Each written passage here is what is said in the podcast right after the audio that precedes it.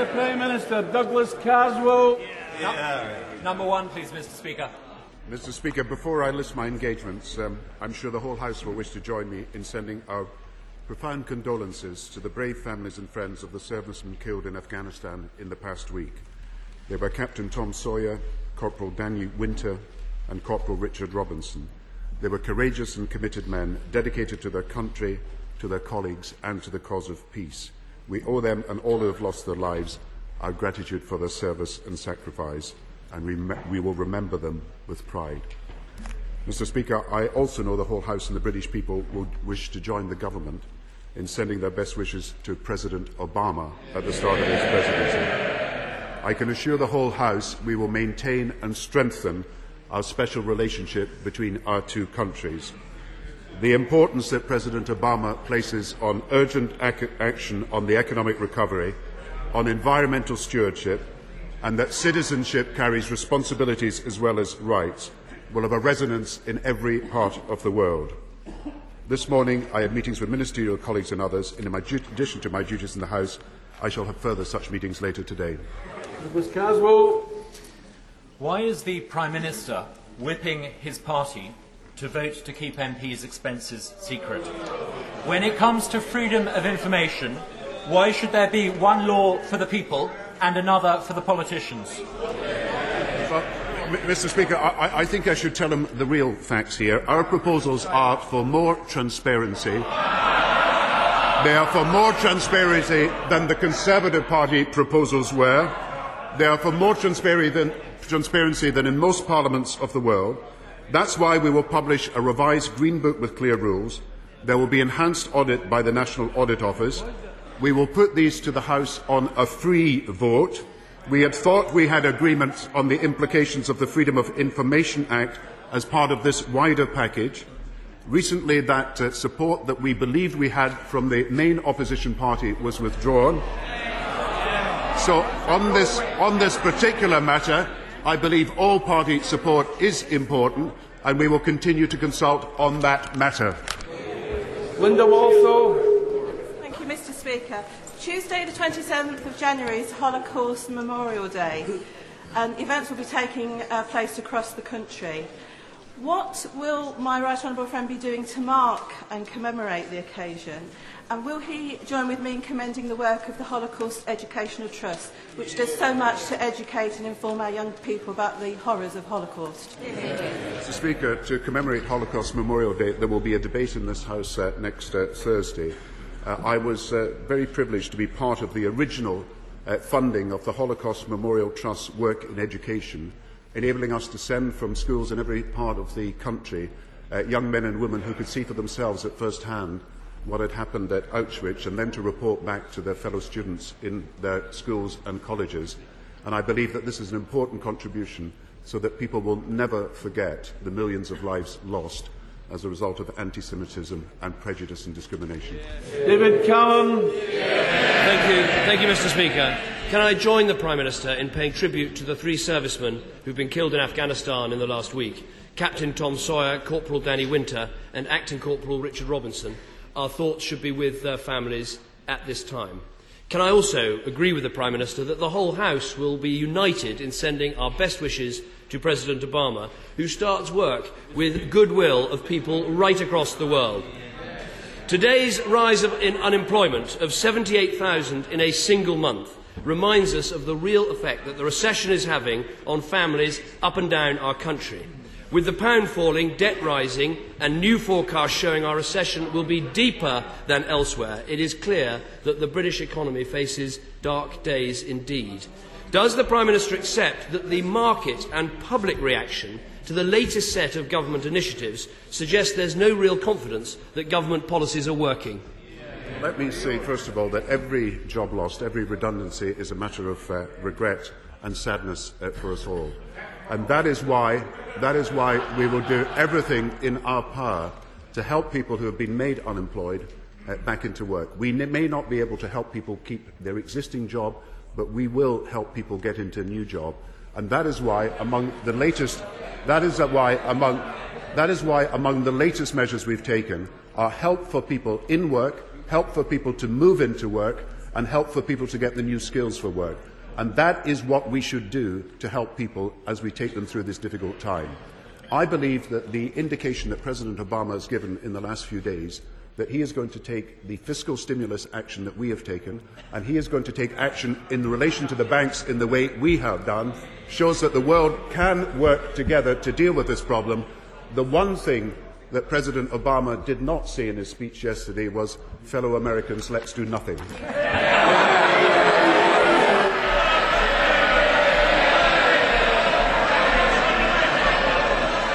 tell you, I, I, can tell you one thing President Obama won't be doing, and that is putting up national insurance contributions on people earning £19,000, £20,000, because the country is so bust. Now, let me ask the Prime Minister again about the market reaction to the announcements he made. He announced on Monday a package to help banking. Since then, the Royal Bank of Scotland has lost two thirds of its value, Lloyds has lost half its value, and the pound lost nearly 4% in one day.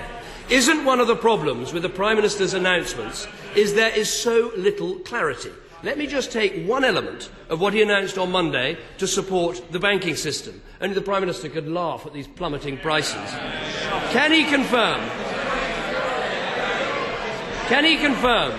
Can he confirm that the Prime Minister has announced the Prime Minister has announced an insurance scheme for toxic assets without saying what he's insuring, what the premiums are, what the exposure is, or how long it will last. Isn't that a staggering lack of detail? Yeah. Mr. Speaker, I think I should explain to him, and he has got the benefit now of a new shadow, shadow chancellor to help him on his way. I, I, I, think, I think I should explain to him that when markets fail and banks are unable to do the job for which they're intended, the only agency that can step in is the government. And if the government doesn't take action, no one else will. And that is the lesson that has been learned in every single country of the world. And that is the lesson that President Obama said yesterday is the work that will be pursued in America. Now, as far as the action we've taken on banks themselves uh, are concerned, Every guarantee that we've made is set against the assets of the bank. In insurance policies we've signed, there is a fee. Every loan is to be paid for as a result of the, uh, the credit that we have extended. As far as the uh, asset purchase scheme that he talks about, what we actually announced on Monday was a process by which we will talk to the banks in individual detail. We will look, we will look with them at their assets and liabilities We will, we will therefore conduct the audit that he says is necessary on the bank's finances. We will report back to the House on the nature of the insurance scheme that we will, uh, we, we will agree. Uh, the risks will be shared with the banks in the scheme. It is similar to schemes that are being adopted in other countries and may continue to be adopted in, in America and elsewhere. I believe it is the right thing to do, but he must, he, must, he must decide whether he agrees with the central proposition that you let the recession take its course, or governments, when markets fail, have got to step in. Uh, yeah. The fact is, this recession is getting worse. Yes. The Prime Minister talks about action. The fact is, we suggested a national loan guarantee scheme. He attacked it. Now he's introduced it. We suggested changing the terms of the bank recapitalisation. He attacked it. Now he's introduced it. We said you needed to expend the special liquidity scheme. He attacked it. Now he's introduced it. The fact is, he's behind the curve on every single issue. I'm, I'm delighted he's mentioned my right honourable friendly member for Rushcliffe. I have to tell him the difference between this former Chancellor and that former Chancellor is this one left a golden legacy and that one wrecked it. on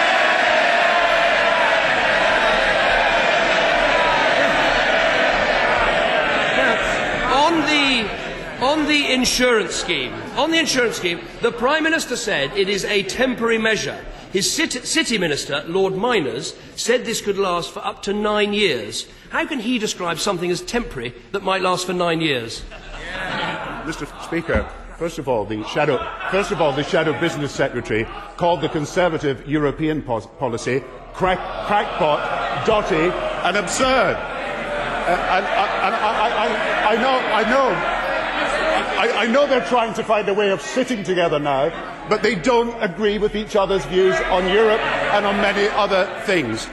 As far as the, as far as the action that we have taken, let, let, let, me, let, me, let me quote a, a member of the Conservative Party who has got to make decisions, and that's the Mayor of London.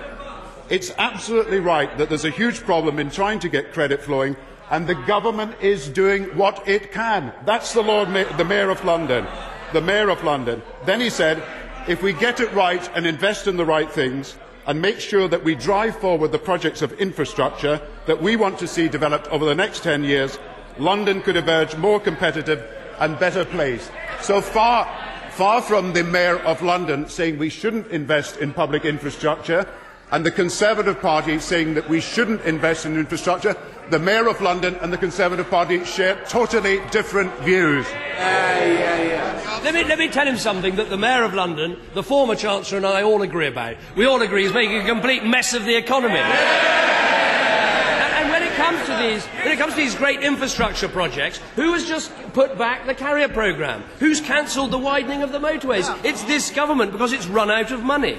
Now, he gave absolutely no answer to my question about the insurance scheme. The reason people want detail is they want to know their money is being put to a good use. Now, this isn't the first time the Prime Minister has announced measures to bail out the banks. In the first bank bailout, the Prime Minister put £37 billion of taxpayers' money into the banks. He said that the shares the government bought would, and I quote him, grow in value over the next period of time. Will he confirm that as matters stand, the taxpayer has actually lost over £20 billion? Mr. Speaker, I was, I, was, I was very grateful for the support that the opposition party gave to the recapitalisation of the banks three months ago.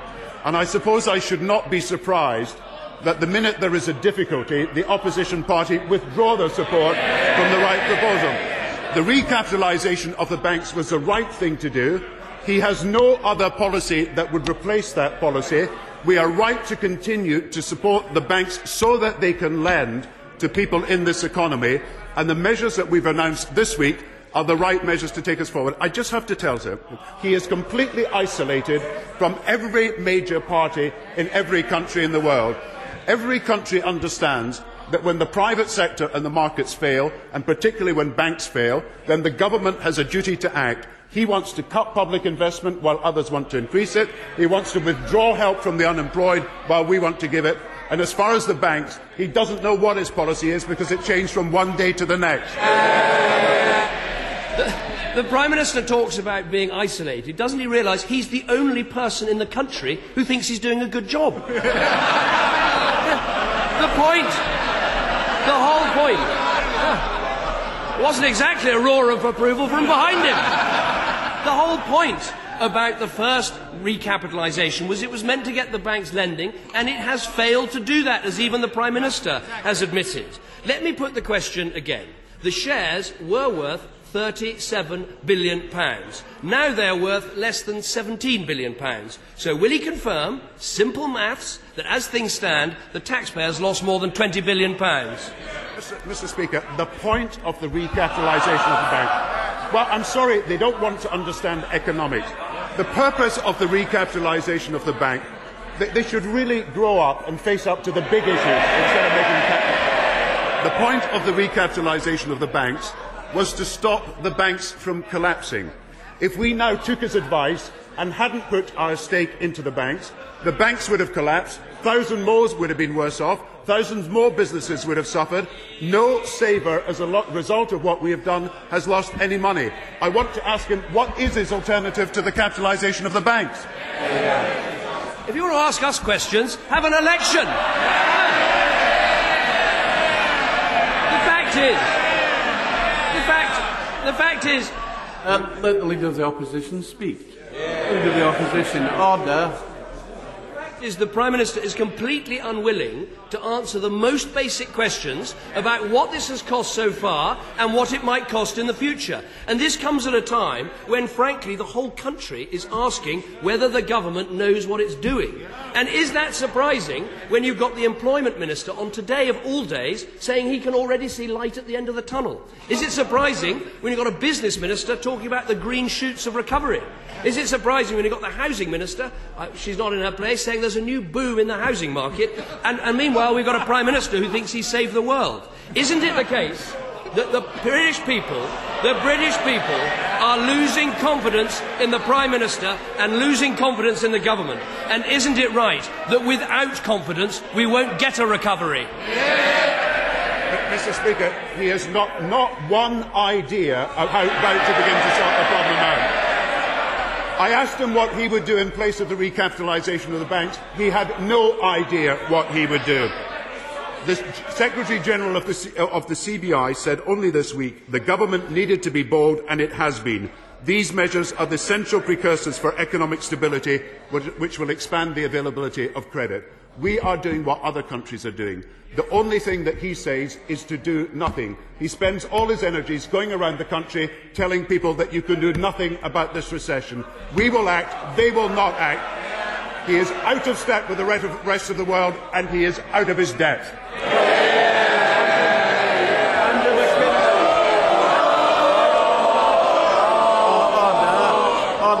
Andrew MacKinlay. Was, was soccer the Financial Services Authority or our security intelligence services fast asleep? Or were they part of a cover up uh, in relation to Lloyd's TSB's illegal handling of money from Iran in order to get round uh, uh, sanctions? Surely we need a statement as to why this bank and individuals have not been prosecuted in the United Kingdom for laundering $300 million of Iranian money and money relating to the Sudan from London in America. I think we should be told. Mr. Speaker, he's, he's making very detailed allegations. I have to say to him that our sanctions policy against Iran has been one of the toughest in the world. It is tough on banks, it is tough on oil companies, it is tough on other institutions. I will, of course, look at the allegations he has made, but I do tell him that we and other countries are leading the world in the sanctions against Iran. Nick Clegg. Mr. Speaker, I'd like to add my own expressions of sympathy and condolence to the family and friends of Captain Tom Sawyer, Marine Danny Winter, and Corporal Richard Robinson, who all tragically lost their lives in Helmand province this last week and also join in welcoming the inauguration of President Obama and especially welcome his early announcement of suspending all military tribunals at Guantanamo Bay. Yeah. Mr Speaker, the British economy is now standing at the edge of a cliff. Um, international markets clearly now believe international markets clearly now believe that many of our banks are effectively broke, and that is pushing confidence in the pound and in the government's finances to an all-time low. Will he Will he accept that his announcements and his half measures have created confusion and uncertainty when the country desperately needs clarity and certainty at this very dangerous time? I just, I just repeat to him what uh, Richard Lambert, the head of the CBI, said. If fully implemented, these measures should stem a further downward recessionary spiral and provide a stable economic platform on which the UK can trade throughout this difficult period. I think he has to understand we have done three things. One is we've recapitalised the banks to stop the banks from collapsing, not to help bankers, but so that people who rely on banks with their savings in the banks can be secure.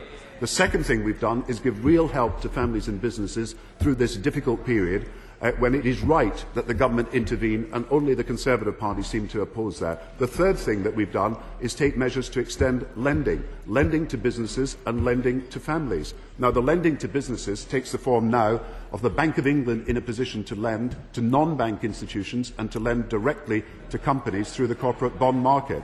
Uh, we have created the asset insurance scheme so that we can give more certainty for the future about how we will deal with the problem of assets. Now, all these things are done so that the banks can be stronger to extend lending, and I believe he will find that other countries around the world are doing the same. I'm grateful to the Prime Minister for his reply, but does he not see the extreme danger in any remaining ambiguity in the government's response? And does he not agree with me and the chair of the Treasury Select Committee that that must now mean the full, if temporary, nationalisation of our weakest banks without any further delay? Mr. Speaker, the issue is the extension of lending. That is the issue before us. And the, the agreements that we have signed with the banks already are, I believe, agreements that are being honoured at the moment. The problem I have to say to him is that when the banking crisis started, foreign banks that were operating in Britain uh, reduced their capacity in Britain. Non banking institutions were, who were lending in Britain for mortgages and for companies reduced their capacity. So even if the Royal Bank of Scotland or if Lloyds TSB or Barclays or these other banks increased their capacity substantially, we had suffered a loss, as every other country has, of foreign capacity in their country. That is the problem we're trying to deal with. And the problem is the resumption of lending. That is still the problem you have to deal with, whatever the status of the banks. Dan Albert. Will the Prime Minister agree with me that people all around the world will have been moved by the inauguration of President Obama? Yeah. And there are many reasons to welcome his inauguration.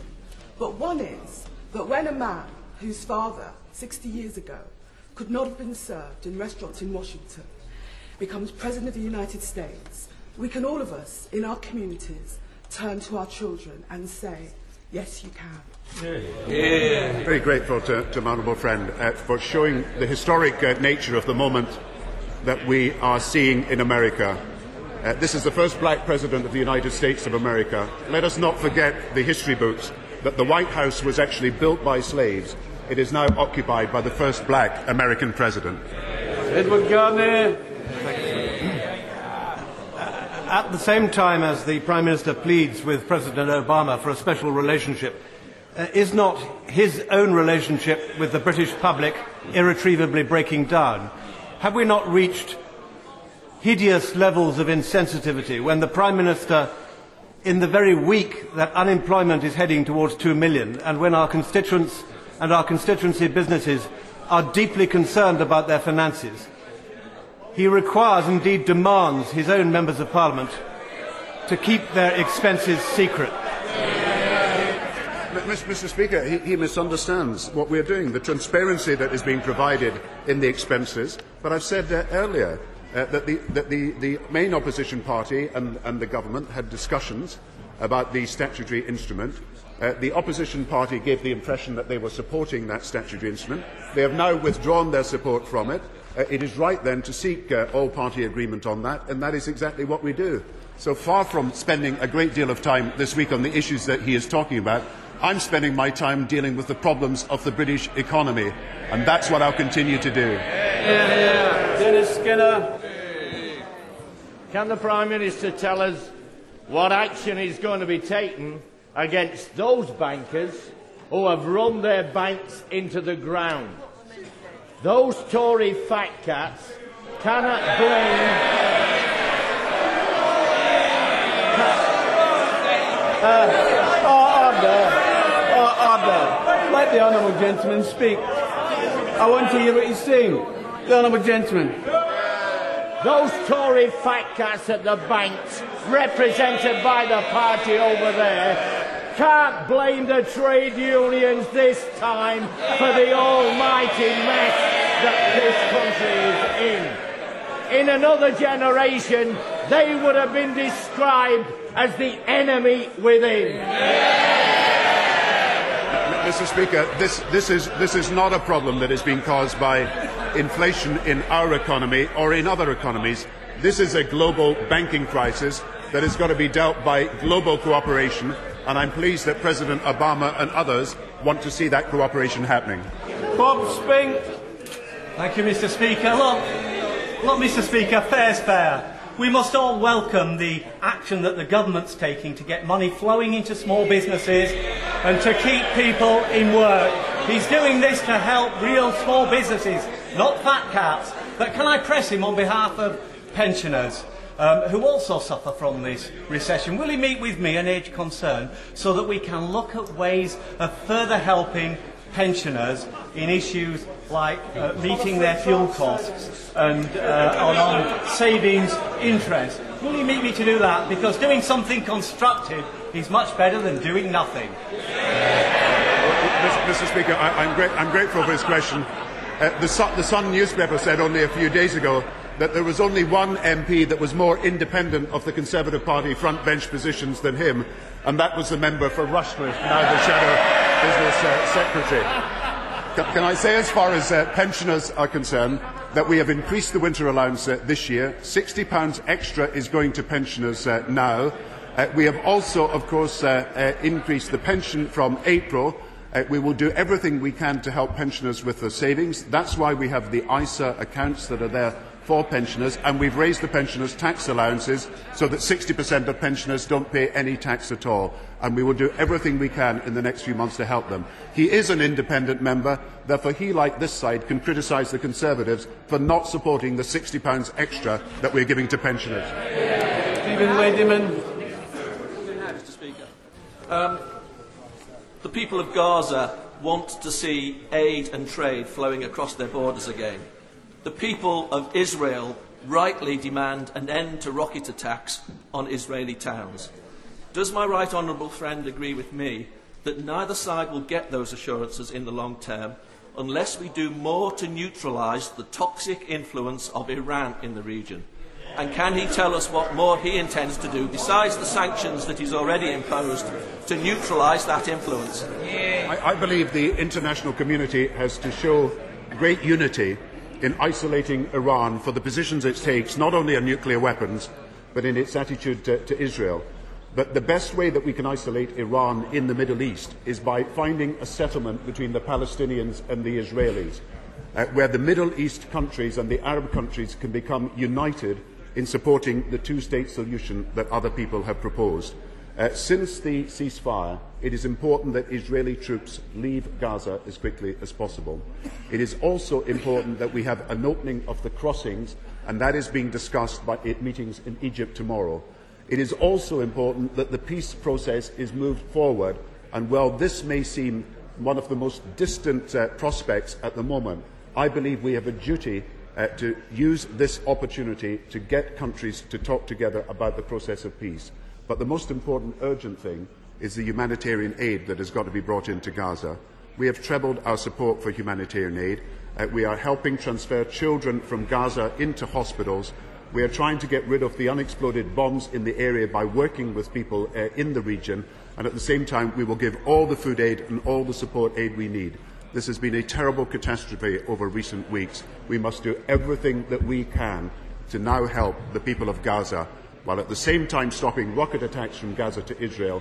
We must see that the ceasefire itself holds and then brings forward the process of peace. Sir Alan Beith. Mr Speaker, the Prime Minister's constituents may well benefit from substantial extra European regeneration funding because Scotland, along with Wales and Northern Ireland, has put in a bid to get unused European money which is available for hard-hit areas. Will he now reconsider the government's decision not to make a similar application for the north of England, which desperately needs this investment? Why should England lose out? Well, I can, say, I can say, first of all, that we have successfully lobbied for the European Investment Bank to double the support for cars that are of green technology and manufacturing processes, and this will help car companies uh, in the North East. I can also say to him, I'm not aware that uh, a North East company has had any application rejected for European Investment Bank support, and I hope they will put these applications forward and I'm very happy to talk to him about the economy of the North East and what we can do to help it. Ronnie Campbell. Oh, the, the Prime Minister has to take advice from time to time. But if he took advice from the national newspapers and the leader of the opposition to do nothing with the economy, what plight would this country be in now? And will he take the advice of me and some of my friends on this side and nationalise all the banks?